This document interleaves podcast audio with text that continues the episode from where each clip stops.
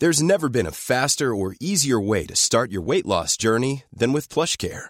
PlushCare accepts most insurance plans and gives you online access to board-certified physicians who can prescribe FDA-approved weight loss medications like Wigovi and Zepbound for those who qualify. Take charge of your health and speak with a board-certified physician about a weight loss plan that's right for you.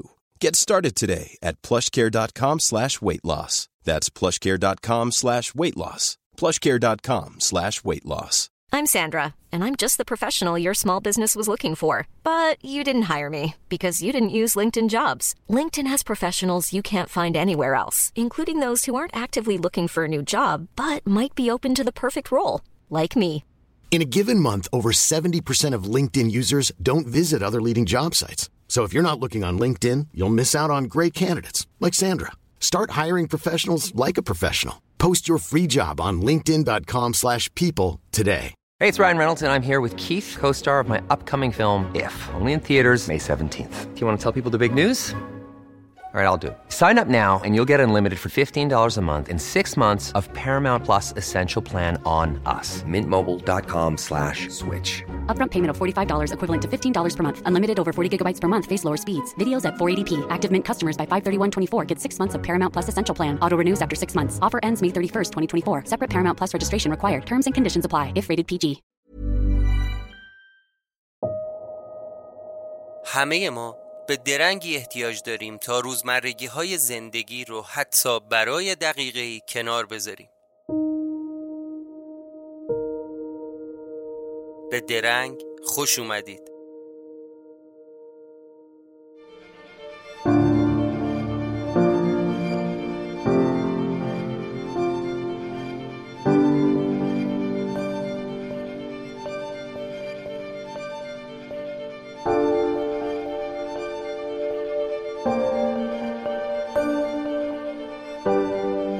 سلام خوش اومدید به یک قسمت دیگه از پادکست درنگ که یکی از مجموعه پادکست های ساعت صفره. توی این قسمت از پادکست درنگ قرار ما درباره یک تمدن گم شده در شمال ایران صحبت کنیم.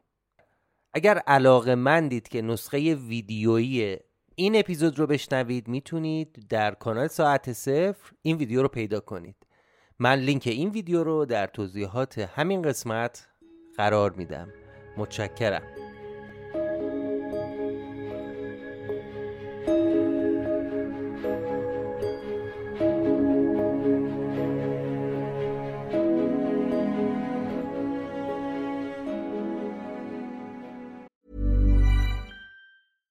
I'm Sandra, and I'm just the professional your small business was looking for. But you didn't hire me because you didn't use LinkedIn jobs. LinkedIn has professionals you can't find anywhere else, including those who aren't actively looking for a new job but might be open to the perfect role, like me.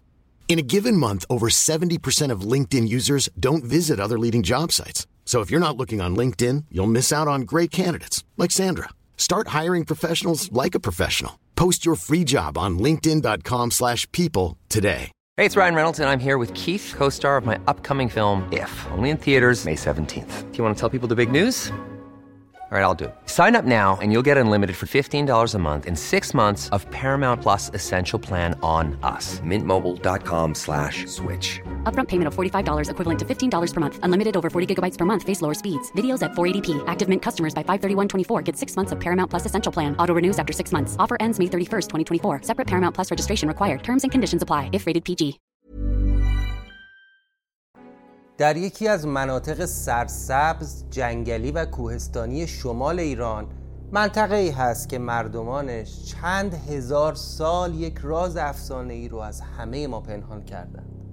یک راز پنج هزار ساله رازی آمیخته به واقعیت و افسانه که در شبهای خاصی از سال به ویژه شبهای مهم و مقدس تقویم پیش از تاریخ ما از تک تک حفره ها و سوراخ های یک محوطه باستانی ذرات خاک و سنگ آمیخته به نور مقدسی از دل خاک بیرون میان و به هم میپیوندند. این ذرات با قدرت ماورایی تبدیل میشن به یک اسب. اون اسب اطراف رو نگاه می‌کنه. و به دنبال دریا میگرده. تا چشمش میفته به دریا شروع می‌کنه به دویدن به سمت آب. اونم با نهایت سرعت. اما اگر کسی موفق بشه تکه گلی رو به سمت این اسب پرتاب کنه و گل به اسب برخورد کنه این اسب مقدس به یک بار تبدیل میشه به طلا و متعلق میشه به اون کسی که گل رو پرتاب کرده. این یعنی 300 کیلو طلای خالص. شما رو از رعیت و کشاورز و کارگر تبدیل می‌کنه به پادشاه و فرمان روا حالا این تپه کجاست؟ آیا کسانی واقعا این اسب رو دیدن؟ آیا مجموعی از دانشهای باستانی و رازهای پیش از تاریخ در این تپه کار گذاشته شده؟ آیا تلسپ که اونجا هستن هنوز هم کار می‌کنن؟ هنوز هم امکان داره افسانه به واقعیت تبدیل بشه؟ ساکنین محلی این منطقه 7000 ساله چه کسانی بودند؟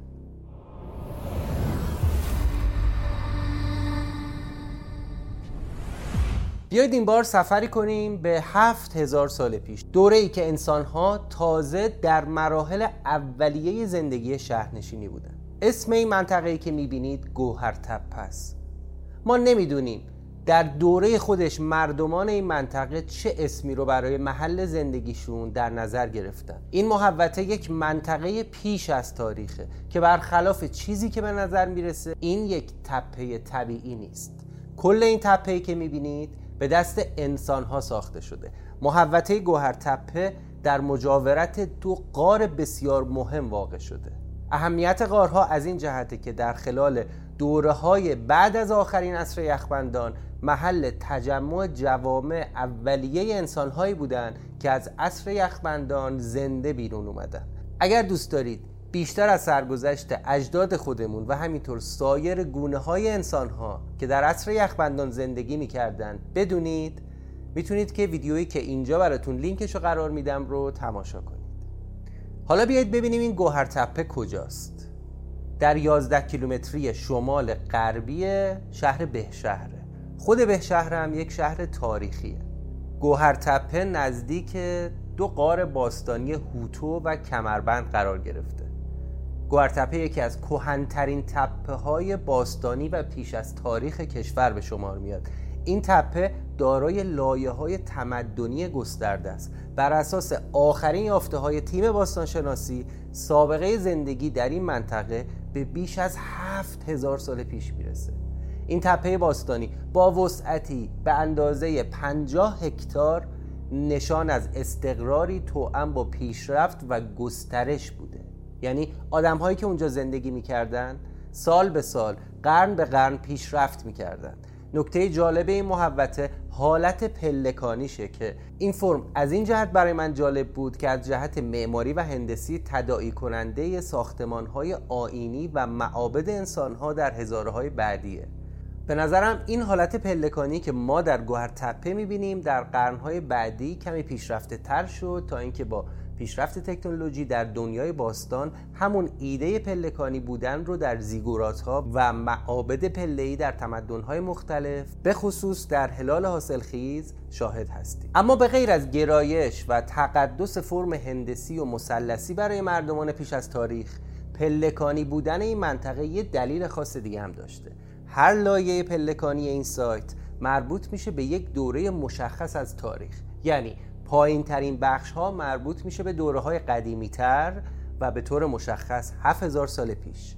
با گذشت زمان مردمانی که ساکن بودن در این تپه با از بین رفتن مکانهای قبلی یه پله اومدن بالاتر.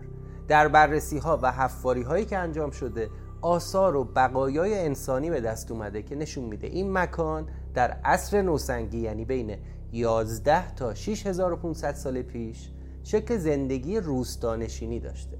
در عصر مفرق 4500 تا 6500 سال پیش حالت شهرنشینی پیدا کرده و جامعه و تمدنشون پیشرفت کرده.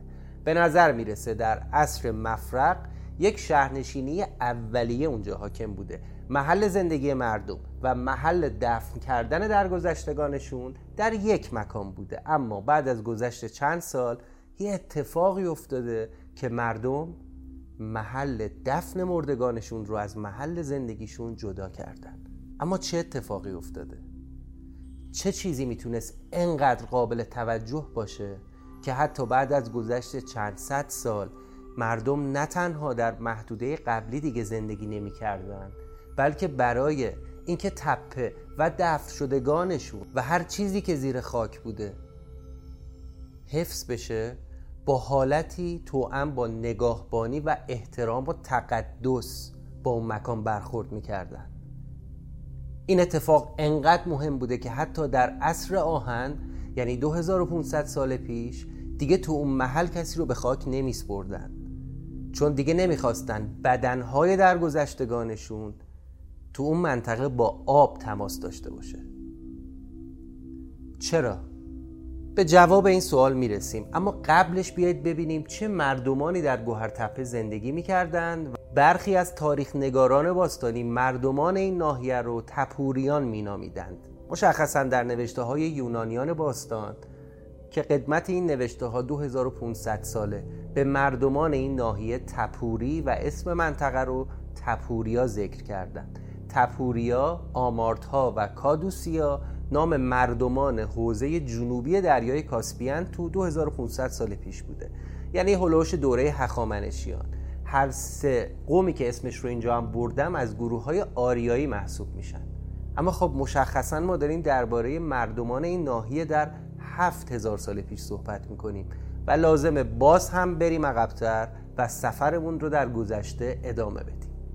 به جز نوشته های یونانیان در دوران باستان محققین عصر حاضر و یکی دو قرن پیش مردمان گوهر تپه رو از تبار اقوام سکایی می‌دونستن سکایی ها هم یک تیره دیگه از مردمان ایرانی تبار باستانی بودند که در یک گستره پهناور از شرق دریای کاسپیان تا مرزهای کنونی اوکراین در تیره های مختلف و گروه های مشخص رنگارنگ و با تفاوت‌های زیاد زندگی می‌کردن. اما با کشف آثار، ظروف، ها و تزئینات این مردم به یک باره ورق برگشت. چرا که باستانشناسا حالا می‌تونستن بدون حدس و گمان بلکه با استفاده از شواهد و ابزارهای علمی به جواب سوالاتشون برسن. با بررسی های دی ای مشخص شد مردمان ساکن در این منطقه در طول هفت هزار سال هم از مهاجرین بودند و هم از بومیا مهاجرین چه کسایی بودند؟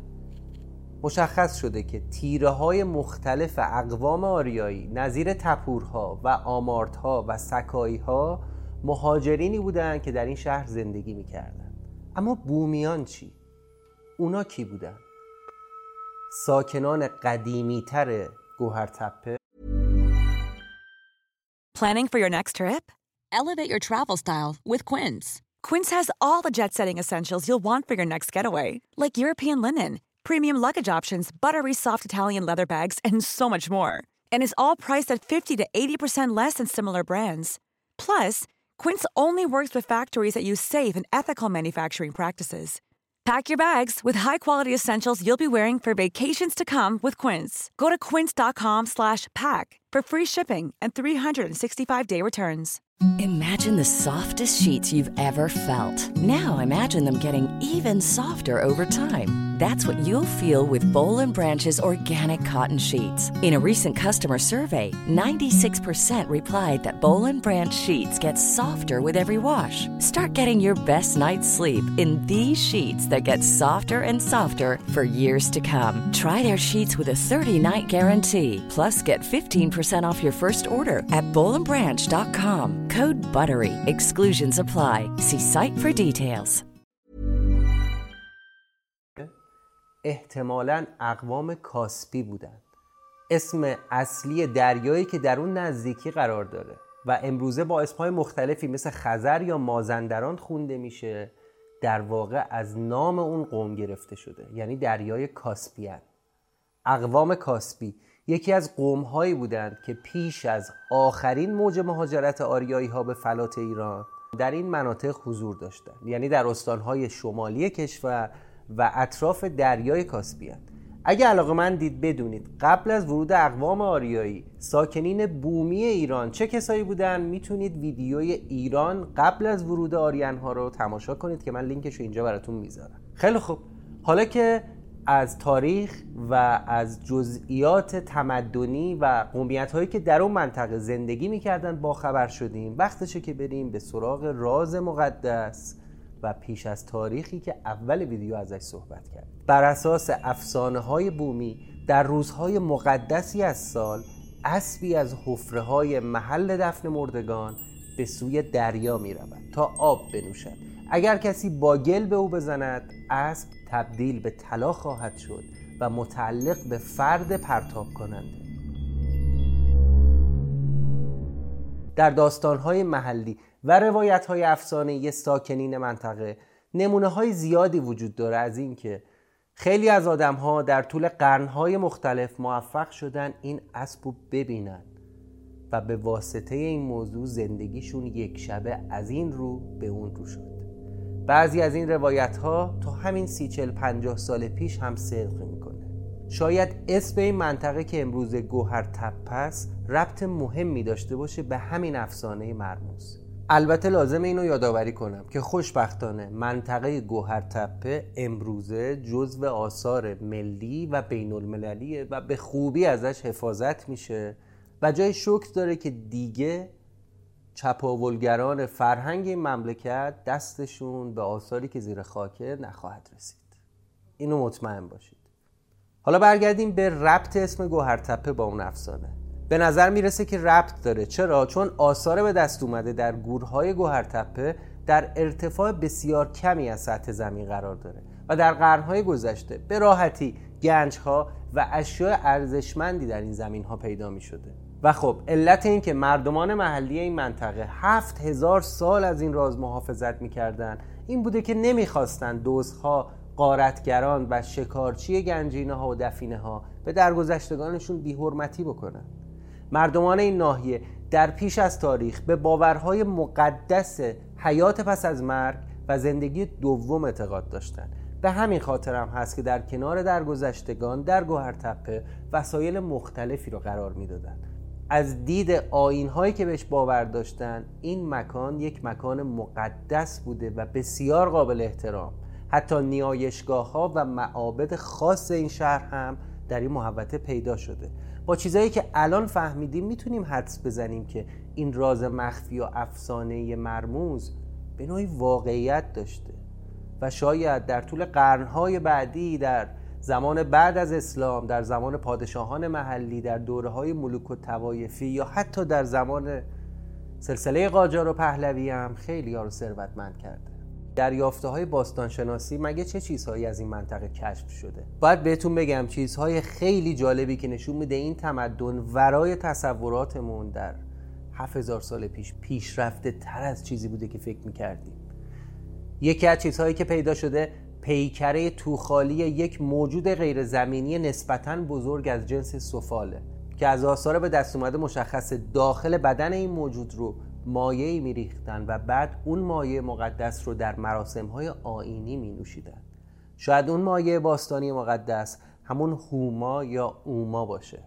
یا چند پیکره گاو که با احترام و آین خاصی به خاک سپرده شدن. یک ساز قرنه سه هزار ساله که از شاخ گوزدهایی که در این منطقه زندگی می‌کردن ساخته شده. به جز ظروف آب و غذا که مخصوص زندگی پس از مرگ بوده شاید باورتون نشه اما قابها و چیزهای شبیه کارت پیدا شده که ابزار بازی بوده. به جز اینها ظرف اودسوز جام می و پیمانه شراب سرنیزه تیغه های سنگی که حکم چاقو و خنجر رو داشتن. ابزار دروی محصولات کشاورزی ابزار فلزی برای نوک پیکان تیرهاشون دستبند مفرقی گوشواره حلقه گردنبند سنجاق سر مهره های سنگی دوک های سفالی برای نخریسی و همینطور وسیله برای ساختن چرخ. جالبه بدونید که در یکی از اون حفره های دفن در کنار بدن یک زن حدودا چهل ساله چیزهای جالبتری هم پیدا شده. گل سر جای شم و چراغهای داخل خونه و شمدونی حلقه بازو که نشون میده احتمالا این خانوم یا خیلی ثروتمند بوده. یا شاید خودش حاکم و فرمانروای این شهر گم شده بوده. از نظر فرهنگی به نظر میاد با تمدن‌های پیرامون خودشون یعنی جیروفت، تمدن آرتا، تپورها و کادوسیان و حتی شاید در صده های بعدی با تمدن در ریسنت هم در ارتباط بوده. از آثار به دست اومده باورهای دینیشون رو هم می‌تونیم حدس بزنیم که احتمالاً با توجه به پیدا شدن پیکره های گاوهای مقدس که با این خاصی به خاک سپرده شدن این مردم به یک شکل باستانی از آین مهر باور داشتن. البته اینها حدس و گمانه. اما از نظر فناوری نه تنها چرخ رو اختراع کرده بودند بلکه بسیار پیشرفته بودند. در تمدن گوهرتپه ما شاهد این هستیم که کشاورزی و دامداری بسیار پیشرفته تر از سایر تمدن ها بوده. اینو از کجا می‌دونیم؟ از آزمایش های جدیدی که روی بقایای انسانی انجام شده. با استفاده از کلاژن دندان هایی که از دوازده انسانی که در عصر آهن در این منطقه زنده بودن ما فهمیدیم که یک ساکنین این تمدن فراموش شده. از پنج هزار سال پیش به معنی امروزیش کشاورزی می‌کردن یعنی اونها جو و گندم اهلی پرورش می‌دادن. به جز بحث کشاورزی اونها دامداران خوبی بودند و گونه های مختلف پستانداران خشکیزی مثل گوستوند و بز رو هم پرورش می‌دادند و حتی از ماهی های آب شیرین هم در سفره غذایشون استفاده می‌کردن. با توجه به موضوعاتی که با هم بررسی کردیم به نظر می‌رسه افسانه ای که در ابتدای این ویدیو در موردش صحبت کردیم به نوعی به واقعیت نزدیک بوده. چرا که در طول این سالها حتی با شخم زدن زمین هم بعضی از مردمان محلی و کشاورزا گنج های زیادی رو پیدا کردن.